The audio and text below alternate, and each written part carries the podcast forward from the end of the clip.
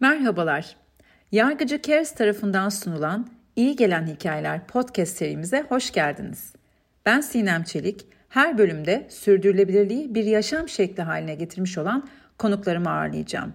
Amacımız siz dinleyicilerimize ilham vermek ve yeni olasılıklar sunmak. Merhabalar, İyi Gelen Hikayeler sohbet serimizin bugünkü konuğu sevgili Duygu Özdemir. Duygu edebiyata ve Fransız kültürüne olan merakı ile Galatasaray Üniversitesi Fransız Dili ve Edebiyatı bölümünde eğitimini tamamladı. Ardından Bilgi Üniversitesi Kültürel İncelemeler bölümünde yaptığı yüksek lisans ile farklı disiplinleri bir araya getirebilme konusunda kendisini geliştirdi. Edebiyat zamanla bir tutkuya dönüşerek e, kendisine bu alanda bir platform ve girişim kurmasına vesile oldu. Hala Bir Kitap Bir Mekan isimli platform ile tutkusunu bizlerle paylaşıyor. Duygu hoş geldin. Merhabalar. Katıldığın için çok mutluyuz. Ee, iyi gelen hikayeler sohbet serimize. Ee, bu seride asıl bana yer verdiğiniz için ben çok teşekkür ediyorum öncelikle. Ee, biz teşekkür ederiz. Ee, şimdi bizim aslında e, bu sohbet serisinde genelde iyi gelen e, hikayelere yer verdik. Çok farklı açılardan da ele aldık. E, fakat şimdi bugünkü konu beni aslında ayrıca da çok heyecanlandırıyor. Çünkü edebiyat, kitaplar dünyası aslında e, herhalde bize neler iyi gelir diye düşündüğümüzde e, ilk akla gelen konulardan bir tanesi. O yüzden senin hem e, kişisel hem de profesyonel alandaki uzmanlığından faydalanmak da istiyoruz. E, ki aslında başlamadan benim de hoşuma giden bir alıntıyla e, sana ilk sorumu ve e, konuyu başlatmak istiyorum. O da e, Gustav Flaubert'in bir sözü, benim de aralarda böyle hatırlattığım, yaşamın böyle zorlaştığı dönemlerde de e, o zor tarafına atıfta bulunan bir söz. E, demiş ki varlığı tolere etmenin e, bir yolu da kendini edebiyatta kaybetmektir. Bilmiyorum bu sözle ilgili e, başlamak e, nasıl geliyor Duygu sana ama şunu sorarak başlamak istiyorum. Sence edebiyat ve kitaplar dünyası e, nasıl iyi gelir? İyi gelen taraflarını sen nasıl tanımlıyorsun? Biraz buna senin yorumunla açılışı yapmak istiyorum. Çok sevdiğim bir Fransız yazarla açılışı yaptık. Heyecanla bu soruyu cevapla, cevaplamak istiyorum. Ee, öncelikle edebiyat dünyası ve kitaplar bence tamamen bizim kişisel bağımızla şekillenen bir dünya. Hepimiz bir okuruz ve hepimizin belli okurluk deneyimleri var. E, ve ben bu okurluk deneyimlerin çok kişisel ve biricik olduğuna çok inanıyorum. E, herkesin kitaplarla kurduğu bağ çok farklı ve bence e, bu kurduğumuz bağ da birazcık mahrem ve hassas. E, İnsanlar genellikle böyle işte kitap önerileri ister, birbirlerini kitaplar konularında konusunda yargılar. E, hatta bazı kült kitaplar vardır. Böyle biri sevmeyince onları aforoz ederiz. E, ben bunun mesela çok yanlış olduğunu düşünüyorum ve herkes İstersek yemek kitabı bile okuyalım, tarih kitabı okuyalım, sporla ilgili bir şeyler okuyalım. Okumak bence aslında kitaplardan ziyade okuma eylemi bizi bu kadar e, bu dünyanın içine sokan eylem. Ve bu dünyaya girerken bence hepimiz çok özgürüz. Hepimiz burada kendi istediğimiz kapıyı seçip sevdiğimiz türde alanda kendimize iyi gelen cümlelerin peşine düşüyoruz. O yüzden bence burada bizim derdimiz içinde bulunduğumuz duygu durumuna uygun e, bir kapıdan girebilmek. E, hatta bazen şikayet ederiz. E, bir kitaba başladım, bitiremiyorum, o kitap hiç iyi gitmiyor diye. Yarım bırakmak isteriz, sıkılırız okurken. Bence bu tamamen duygu durumumuza uygun olmayan bir kitabı seçmemizden kaynaklanıyor. Aslında edebiyat dünyasına ilk giriş ve kitaplarla kurduğumuz bağ tamamen doğru, doğru duygu durumunda doğru kitabı seçmemizle başlıyor. Benim için e, kitapların çok da ayrı bir e, yeri var. Ben aslında çok odaklanma problemi yaşayan bir insanım ve sadece kitap okurken bir şeye sabit olarak odaklanabiliyorum. E, mesela çok küçük dizi izlerken bile çok kısa dakikalarda, filmlerde, sinemada çok zorlanıyorum. Ama kitapların çok ayrı bir dünyası oluyor. Sanırım belki beni bu kadar bu denli böyle içinde e, bir bağla tutabilmesi kelimelerin e, gücünden geliyor. Çünkü e, günlük hayatta yaşadıklarımızı e, başkalarıyla paylaşmak istediğimiz duygu durumlarını veya bazen kendimizi bile e, kelimelerle ifade edemezken kitaplarda gördüğümüz birkaç cümle, kitaptaki hikaye, oradaki bir karakter e, bizimle çok sıcacık bir bağ kurabiliyor. E, ben edebiyatın birazcık bu sihrine veriyorum. E, bu kadar e, bu denli böyle hayatımızın merkezine oturup e, bizimle bir bağ kurmasını. Ama tabii ki e, Türkiye'de özellikle kitaplarla kurulan bağda da çok büyük bir yanlışlık olduğunu düşünüyorum.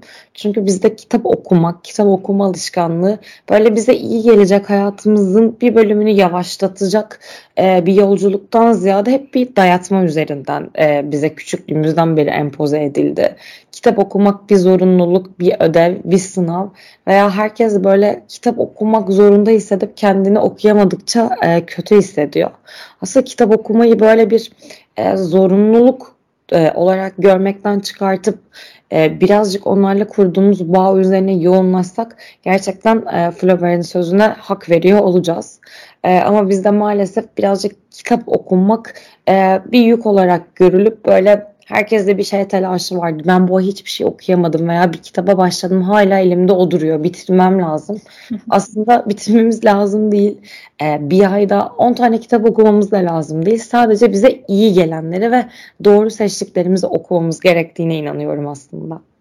E, çok doğru. Aslında bu son söylediğim biraz da bu hız çağı biz e, daha önceki sohbetlerimizde de çok konuştuğumuz bir kavramı bana hatırlattı e, kitapları ve belki okuma eylemini de bir performans gibi e, gördüğümüz bir e, dönemdeyiz. E, hem bazı işte çok önerilenleri kaçırmamaya çalışıyoruz. Orada da bir telaş var. Oysa ki kendimizi bıraktığımızda belki kaybedeceğimiz, içinde kaybolacağımız e, ve iyi geleceğimiz, dediğin gibi duygu durumuyla tamamen eşleştireceğimiz bir dünya e, burası. Bu anlamda çok e, güzel ifade etti. E, şimdi aslında bizim e, iyi gelen hikayelerin ana çıkış noktası da e, sürdürülebilirlik kavramını biraz daha e, insani taraftan ele almak. Bu bağlamda da biz e, işte sadeleşmeyi, ekolojiyi, doğayı, e, genel olarak e, sürdürülebilirlik konusunu e, çok e, farklı taraflardan, farklı açılardan ele aldık. E, şimdi biraz senin bakış açınla da hem tanımlamak istiyorum. Yani senin tanımınla sürdürülebilir bir yaşam, e, sadeleşme e, nasıl mümkün? Bunu nasıl görüyorsun? Nasıl tanımlıyorsun? Hem de e, yine edebiyat üzerinden belki buna odaklanmış bazı e, eserler üzerinden biraz bu kavramı konuşmak istiyorum çok çok e, sevdiğim ve benim de son zamanlarda özellikle edebiyatla ekolojiyi e, birleştirme çabalarıma çok uyan tatlı bir soru oldu. E, açıkçası e, dediğin gibi her şeyi tüketme eğiliminde olduğumuz için kavramların da için çok çabuk tüketiyoruz. E, mesela edebiyatın da aynı şekilde sosyal medyada sadece paylaştığımız kitaplardan ibaret görülmesi veya hep paylaştığımız kitapların göz önünde olup raf arasındaki bir sürü güzel kitabı e, göz ardı etmemiz gibi bence aslında sürdürülebilirlik kavramı da birazcık görünür e, kılıp içini bence boşalttığımız daha doğrusu arkasını pek desteklemediğimiz kavramlardan biri. Sürdürülebilirlik adı altında hepimiz bir şeyler yapmaya çalışıyoruz. E, belki çoğumuz bunu hayatının e, bir akışın içine dahil etti ama e, bir o kadar kişi de sadece görünür olmak için e, bu kavramı kullanıyor. Evet belki bizim yaşadığımız toplum yeni yeni e, bu kavrama adapte oluyor ama gerçekten içinde doldurabileceğimiz çok güzel şeyler var. Hatta bir örnek çok daha yeni Mauritius'tan döndüm ve kaldığım otel tamamen sürdürülebilirliği e, prensip edinmiş bir oteldi. Bizde mesela bir şeyleri prensip edildiğimizde, ettiğimizde onu çok davranışlarımızda göstermekten ziyade söyleyerek bir göz önünde e, bulundurma eylemimiz vardır toplum olarak aslında çok daha basit şeylerde bunu hayatımıza sokabiliriz. Mesela en basiti orada bitki atıklarından yaptıkları su, şiş su şişeleriyle e, suları servis ediyorlardı ve bu çok lüks bir otel zinciri aslında. Böyle küçücük bir detaya bu denli önem vermeleri bile beni çok mutlu etti. Ve aynı şekilde mesela otelin bütün sistemini, su sistemini e, geri dönüştürmek üzerine yağmur sularını toplayıp arıtıp servis etmek üzerine kurmuşlar. Gerçekten böyle muazzam bir e, şey sürdürülebilirlik örneğiydi. Böyle gözümüze çok sokmadan hayatımızın her noktasında kullandığımız her şeyden bir e, yarar sağlayıp e, bunu bir faydaya dönüştürmeleri. E, birazcık bizim kendi toplumumuz olarak e, bu konudaki noksanlığımız bunu e, daha sindiremememizden hala çoğumuz belki çöplerimizi bile ayrıştırmıyoruz e, ama sürdürülebilir olduğu için bazı markaları tercih edip e, böyle bunun reklamını yapıyoruz. Ben birazcık bu konuda böyle bir yaram olduğunu düşünüyorum. Daha doğrusu toplumca yaramız olduğunu düşünüyorum. Hı hı, Önce bir şey çok doğru. Hayatımızın içine akışına sokup sonrasından bence bunu göstermemiz gerekiyor. E, ekolojiyle ilişkimiz de e, tam olarak e, buradan kaynaklanıyor. Aslında ben edebiyat alanında son dönemlerde bununla ilgili okumalar yapmaya çalışıyorum. Ki edebiyatla aslında eleş, e, edebiyat ve ekoloji çok yeni yeni bir araya gelen iki disiplin. Hatta 1970'lerin sonunda birazcık e, bu olay ortaya çıkıyor ve William e, Record bunu ortaya koyuyor ve eko eleştiri diye bir kavram e, ortaya atıyor e, aslında daha önce sanat alanında sanat disiplinleriyle e, bir araya geldi eleştiri, eko, e, eleştiri şey, ekoloji pardon ama eko eleştiri edebiyatla e, yeni yeni doğuyor ve biz de bunu birazcık okumaların içine e, katıp o gözle okumaya çalışıyoruz. Özüne baktığımızda bu kavram aslında o kadar basit bir kavram ki edebiyat ve fiziksel dünya arasındaki ilişkileri e, çalışan ve anlatan e, bir kavram ve e, birazcık burada e, eko eleştiri ve eko yazımı insanın insan olmayanla olan ilişkisini e, ele almaya odaklı. Bence insan ve insan olmayan arasındaki bu ilişkiyi konuşmak da çok e, kıymetli bir şey. Çünkü aslında doğa insanın da e, bir parçası olduğu bütün e, ekosistemi bize hatırlatmaya çalışıyor bir noktada ve e, ekoloji bizim aslında çok daha üstümüzde bizi de içine alan bir çember ama insanın her zaman böyle insan olmayanı hor görme ve daha kendini üstün görme e, eyleminden dolayı aslında biz birazcık e, bu kadar tükettiğimize şimdi e, yerine bir şeyler koymaya çalışıyoruz. E, ekoloji de aslında edebiyatta birkaç e, ana başlığın altına ayrılıyor. İşte ekofeminizm, derin ekoloji, toplumsal ekoloji, ekopsikoloji gibi dediğimiz çok farklı alanlar var. Ben biraz daha böyle derin ekolojiyi e, okumalarda merkeze almak istiyorum. Çünkü insan merkezci anlayışı e, çürüten ve aslında insanın da doğanın bir parçası olduğunu kabul eden bir e, ekolden geliyor bu düşünce ve ben bunu böyle kitaplarda e, birlikte e, okuduklarımı bu gözle değerlendirdiğimde bana böyle daha değerli gelmeye başladı okuduklarım. E, bu konuda da hatta çok güzel birkaç kitap önerisi hazırladım bugün için. Hmm, çok güzel. Ee, onlara da geleceğiz tabii ki. Ama söylediğin şey çok e, güzel. İnsan merkezci yaklaşımdan biraz daha e, yukarıya çıkmak. E, bu evet bizim doğayla olan ilişkimizi e, de çok tekrar çok güzel önümüze e, çıkarmış oluyor. O da hükmetmek üzerine veya faydalanmak üzerine kurulu biraz daha e, egoist bir yaklaşım maalesef ki süre gelen e, ilişki modeli.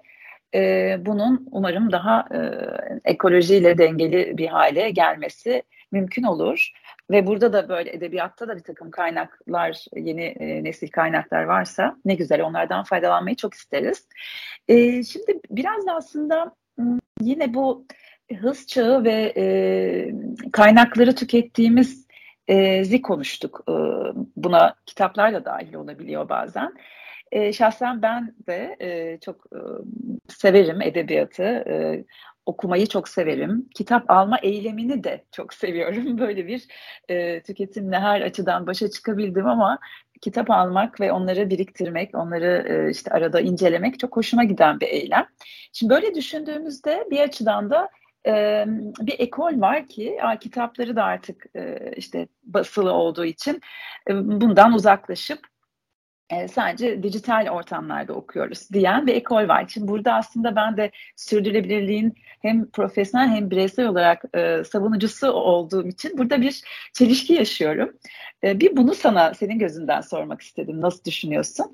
E, ikincisi de aslında sosyal medya üzerinden e, işini, tutkunu yayıyorsun, e, platformunu orada kullanıyorsun.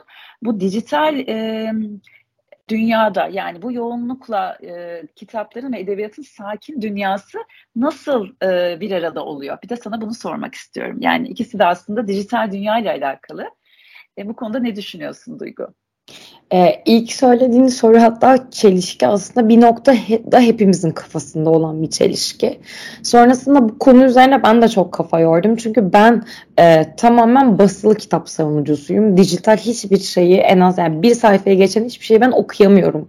Odaklanamıyorum e, dijital okumalara ve evet. bir tür Kindle'da aldığımdan beri sadece sanırım bir kere kullandım. Asla ısınamıyorum.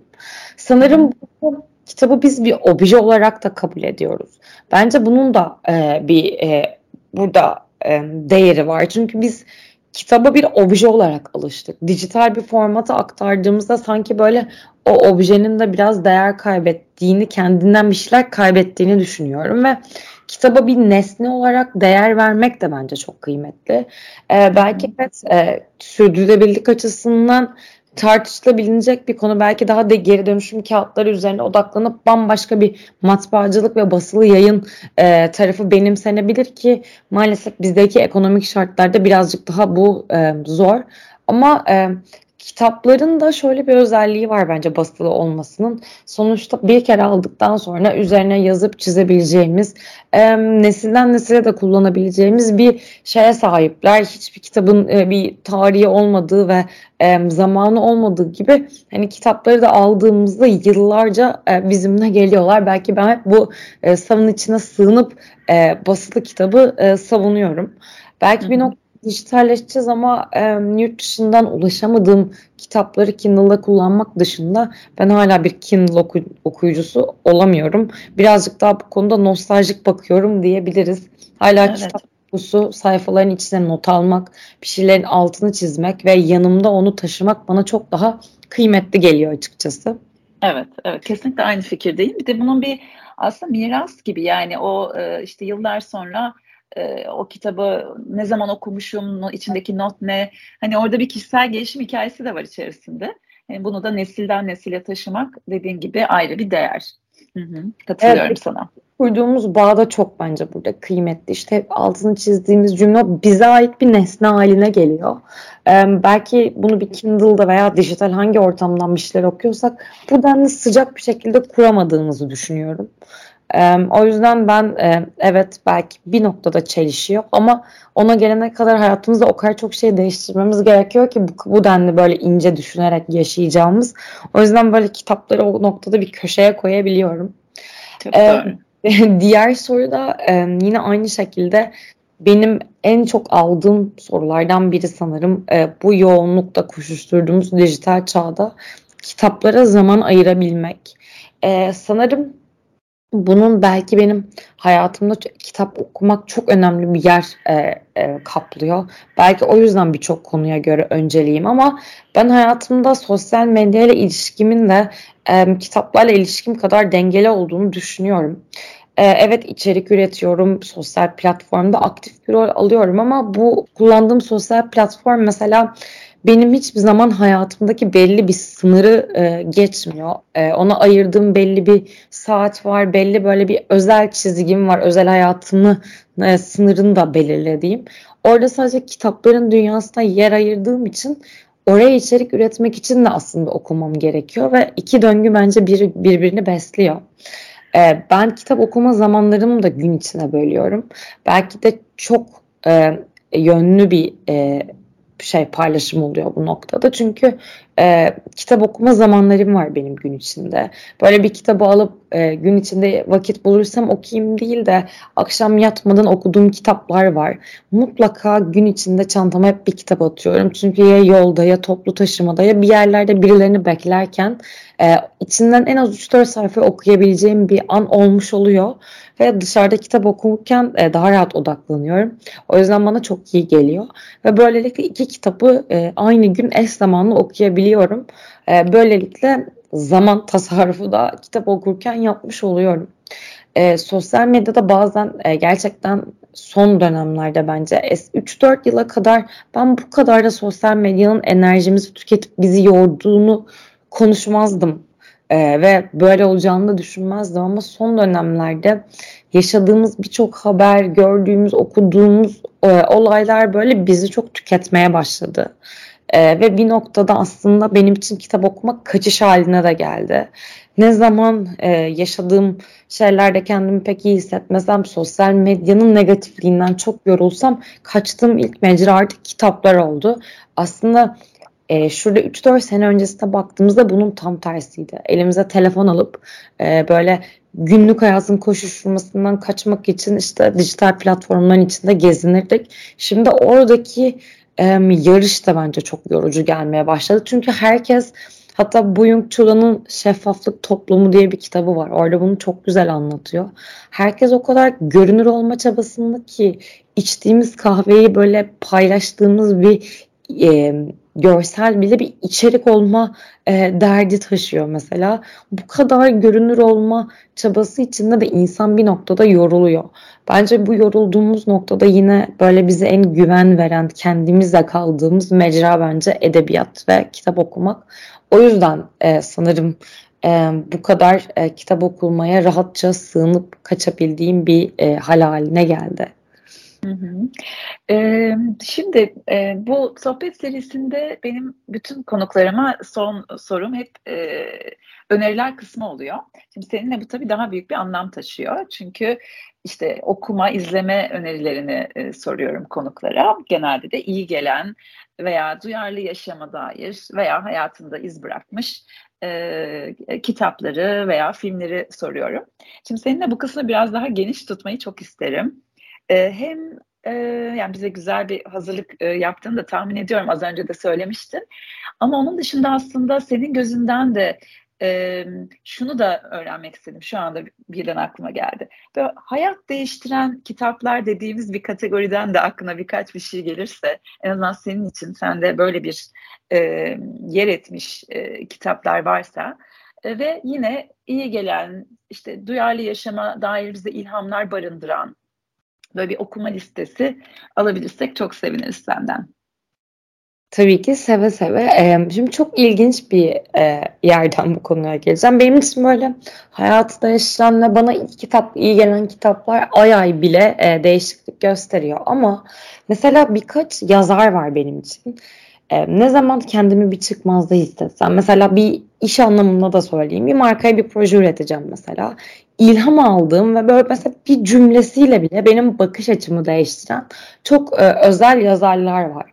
Mesela e, John Berger bunlardan biri. Çünkü edebiyatla sanat disiplinini bir arada o kadar güzel cümlelerle sunuyor ki ben böyle kendisini ne zaman e, darda ve kendimi böyle tüketmiş hissetsem böyle alıp elime e, karıştırıyorum ve şey diyorum evet bana çok iyi geldi. E, bunlardan biri de Oruç Arova. Gerçekten hatta hayatımı değiştiren kitapları ona örnek verebilirim. Çünkü bir kitap bir mekanın doğuşu da Oruç Arova'nın ile kitabıyla e, başladı. E, hmm. İlk de benim hayatımda çok önemli yeri var. Hatta eşimle tanıştığım tanışmama vesile olan kitap da e, diyebilirim. Aa, ee, çok hoş. Evet, hayatımın çok farklı noktalarında çok majör e, konularda bana desteği oldu ve ben Oruç Aroba'nın dili bu denli e, zekice kullanmasını böyle bir harfle bile aslında bir anlamın hayatımızdaki anlamları da kapsıyor bence bu. E, anlamın ne kadar değiştiğini e, nasıl rahat değiştirebileceğimizi e, bize gösterdiği için Oruç Aroba'yı sanırım hayatımı değiştiren yazarlar. Ben kitaplar demeyeyim de yazarlarda ilk sıraya alabilirim. E, dediğim gibi John Berger de benim için öyle. Ben Enis Batur'u da çok beğenirim. Kendisi de yine e, çok yönlü ve kültürler arası e, yazan bir yazar ve bazen şehirler üzerine yazdığı hatta bir kitap serisi vardı. Orada böyle şehirleri anlatışı bile bizim böyle mekanla kurduğumuz ilişkiyi çok besleyen bir anlatım tarzı. E, benim için olmazsa olmaz yazarlardan biridir. Ve yine bunlardan yine son hatta söyleyeyim isimlerden biri de Muratan Mungan. Ben Muratan Mungan'ın kalemine bayılırım ve ne zaman çok sıkılsam ve kendimi güvende hissetmek istesem ben Muratan Mungan okurum. Ee, kelimelerin çok güçlü olduğunu bana hissettiren yazarlardan biri kendisi. Ee, bu dört yazar benim böyle dönem dönem her konuda e, gerek özel hayatımdaki ilişkiler, aile ilişkileri, iş ilişkileri böyle ilham alıp beslendiğim zamansız yazarlardan biri. E, birazcık da aslında e, eko edebiyatla böyle, eko yazınıyla ilgili e, konuşmak istiyorum. Son dönemlerde bu alanla ilgili aslında çok kitap hatta böyle tezlerin bile e, kitaplaştığı yayın evleri çıktı. Bu beni çok mutlu ediyor. En azından bu konu üzerine biraz daha bilinçli okuyucular haline e, gelebilmemiz için yeni insan yayınları hatta bu yayın evlerinin başında geliyor. Kendilerini tamamen edeb e, sürdürülebilirlik ve e, eko yazınına adamış e, yayın evlerinden biri. E, ve yine çok farklı bağımsız yayın evlerinin de çok kıymetli kitapları var bu konuda. Benim ilk önerim ayrıntı yayınlarından John Fowles'un Ağaçlar kitabı olacak. Gerçekten çok incecik bir kitabın içinde e, böyle bize tokat gibi gelen cümlelerle bizim doğayla olan ilişkimizi Fowles anlatmış ki bu arada Fowles da benim böyle ilk 10 yazarımın e, içinde olan e, bir isimdir. Hatta burada bir cümlenin altını çizmiştim. Bir onu paylaşmak istiyorum. Beni çok etkileyen e, bir cümle. Gezegendeki diğer bütün türlerle zoraki birlikteliğimizin özünde bir çeşit soğukluk, daha ziyade durgunluk, boşluk diyeceğim bir şey var. Richard Jefferies bunun için bir deyim türetmiş. İnsan olmayan her şeyin insan üstülüğü. Bizden yana ya da bize karşı değil, bizim dışımızda ve ötemizde gerçekten yabancı bir şey. Paradoks gibi görünebilir ama bilgilerimiz, açgözlülüğümüz ve kibrimizle doğadan yaba, yabancılaştırılmamız, bizler onun bizden bilinçaltı yabancılaşmasını kabul edinceye kadar bitmeyecek. Ee, bu benim çok etkilendiğim bir cümle. Çünkü gerçekten... Çok iyi, gerçekten evet.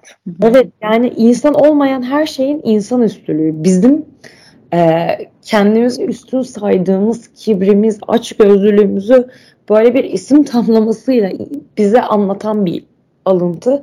Beni gerçekten çok etkiledi ve belki hiçbirimiz şey düşünmüyoruz doğayla bu kurduğumuz ilişkide. Bilinçaltımızda doğaya çok yabancıyız. Ve mesela bunu aşmak için hiçbirimiz çabalamıyoruz. Aslında buradaki üstün görme ilişkisi tamamen bizim e, bazen kendimize bazen de doğaya kurduğumuz bu ilişkiden, bu yabancılaşmadan geliyor. Ve bunu ben anlayabilmek, bunu bir cümleye dökebilmek çok kıymetli. E, yüzden bu cümle bende böyle bir tokat etkisi yaratmıştı okuduğumda. Bunun üzerine zaten e, biraz eko yazınıyla e, haşır neşir olmaya başladım. Benim hatta bir kitap kulübümde de okuttuğum bir kitaptan bahsedeceğim. Rebecca Thomas'ın Ucubeler kitabı. Bu da otonom yayınlarından çıktı ve kitabın ismi Ucubeler ama alt başlığında insan ve insan olmayan üzerine denemeler e, diye geçiyor kitap. E, gerçekten e, ekoloji nedir? Sürdürülebilirlik nedir? Ve biz buna nasıl bağ kurarızı e, böyle öğrendiğimiz, duyduğumuz belki birçok kaynaktan e, evrilerek okuduğumuz klişeleri bir kenara bırakıp gerçekten e, belli sanatçılar üzerinden ve belli akımlar üzerinden okumak isterseniz benim böyle yegane önereceğim hatta bir dönem ben bu kitabı o kadar çok önerip hediye aldım ki e, çevremde böyle yayın eviyle de bunun üzerine bir sohbet ettik. E, gerçekten çok ilginç bir kitap. Rebecca Thomas bir akademisyen aslında ve tamamen kendini bu konuya adıyor. Bu kitap e, böyle bir beş bölüm üzerinden e, ilerliyor. Ve her bölümde e, farklı bir sanatçının, bir yazarın, bir sanat akımının e, bunların hepsi doğayla ilgili e, ortaya çıkışını anlatıyor. İlk dönem böyle ilk bölüm karpuz üzerine e, bir e, diye bir bölüm ve burada bir aktivistlerin ve çevre eşitsizliğinin aslında e, tamamen sınıfsal bir sorun olduğunu ve bir noktada ırkçılığın da e, bu eko yazınıyla ortaya çıktığından bahseden bir bölüm benim e, çok çok etkilendiğim ve üzerine de okuduğum e, bir bölüm. Aslında Burada da yine bir cümleyi paylaşacağım. Bizim gibi olmayan ve bizi muhtemelen sevemeyecek olan şeylerin sevildiği bir dünya hayal ediyoruz e, dediği bir e, cümle ve bizi biz olarak değerlendirmeyi de ele alıyor.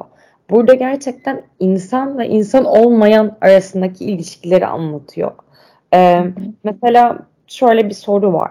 İnsan olmayanların hayatta kalabilmesi için sahip olduğumuz şeylerin bir kısmından vazgeçebilsek hiç bunun üzerine düşündük mü? Mesela sürdürülebilirliği, çevreyi korumayı belki bunlardan bahsediyoruz da insan olmayan o kadar geniş bir başlık ki bunun altındaki alt başlıkları hiç düşünmeye bence biz çoğumuz fırsat bulmuyoruz. Bu kitap birazcık bu alt başlıklar üzerine düşündürtüyor. olmak kavramı aslında insan ötesinde de olmak demek. Bu kavram üzerinde yoğunlaşıyor. O yüzden böyle e, buradan da dinleyicilerimize de böyle önerdiğim şiddetle lütfen hayatınızın bir noktasında bu kitabı okuyun. Sadece bir eko yazını olarak değil de birazcık da e, insan olarak yaşarken neleri göz ardı ettiğimizi görmek için e, benim çok e, şiddetle tavsiye ettiğim bir kitap. E, diğer bir önerim de aslında yine böyle çok ilginç bir kitap olacak. E, Jenny Offill'in Hava Durumu e, diye bir kitap. Bu kitap da Harfa yayınlarından çıktı. Birazcık daha e, kurgu aslında bu kitap. Ama e, bizim son dönemlerde sürdürülebilirliği bu kadar hayatımızın içine sokup böyle eko yazınız yazını üzerine de odaklandığımızı birazcık e, eleştiren bir kitap. E, bir e, akademisyenin böyle okuldaki hayatıyla ilgili ve aile hayatı bir yandan böyle eko yazını ile ilgili makaleler düzenliyor ve 21. yüzyılda bunu nasıl ayak uydurabileceğini kendisi de e, tartışıyor. Çok ilginç bir kitap. Belki çoğumuzun klişe olarak görüp kulak ardı ettiği çoğu şeyi gülünç bir şekilde eleştiriyor ama dönüp baktığımızda da yine bir o kadar e, bize günlük hayatın içinde göz ardı ettiklerimizle ilgili hatta birazcık daha teknoloji çağını da ele alıyor. E, bilgiler veriyor. Böyle ben bunu kurgu okumayı seviyorsanız gerçekten keyifle okudum ve e, böyle aslında şunu düşündüm. Yani gerçekten biz bu kitabı yaşıyoruz. E, gördüğümüz, sıkıldığımız sürdürülebilirlik başlıkları burada böyle tiye alınarak aslında altı birazcık daha derin anlamları gün yüzüne çıkıyor. Mesela burada da e, altını çizip üzerine düşündüğüm bir cümle vardı. Yitirilmiş olanla olmayan arasında kesin bir çizgi yok. E, bence çok vurucu bir cümle. Gerçekten neleri yitirdiğimiz ve yitirdikten sonra da e, yitirdiğimiz şeyler somut olarak yok olmuyor. Değerini de yok ediyor. Değerini de götürüyor aslında kendiyle beraber ve neleri yitirdiğimizi bir noktada fark etmiyoruz da aslında. E, bunun üzerine odaklanan e, bir kurmaca ama benim çok çok hoşuma gitti. Çok çok değerli bölümler var. Hatta birazcık bilgi de veriyor bu konu üzerine. Kavramların altını açıyor, onları eleştiriyor. Gerçekten e, çok keyifli bir kitap. E, bunu da böyle mutlaka bu konudan bağımsız olarak da e, okumanızı e, öneririm. Hatta bu kitaptan bir cümlesiyle e, kitap önerimi bitirmek istiyorum.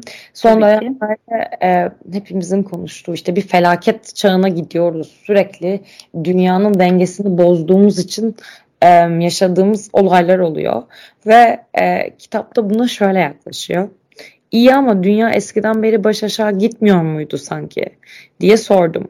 Dünyanın bir kısmı evet, tamamı değil dedi. Bu cümle benim bu kitapta çok hoşuma gitmişti.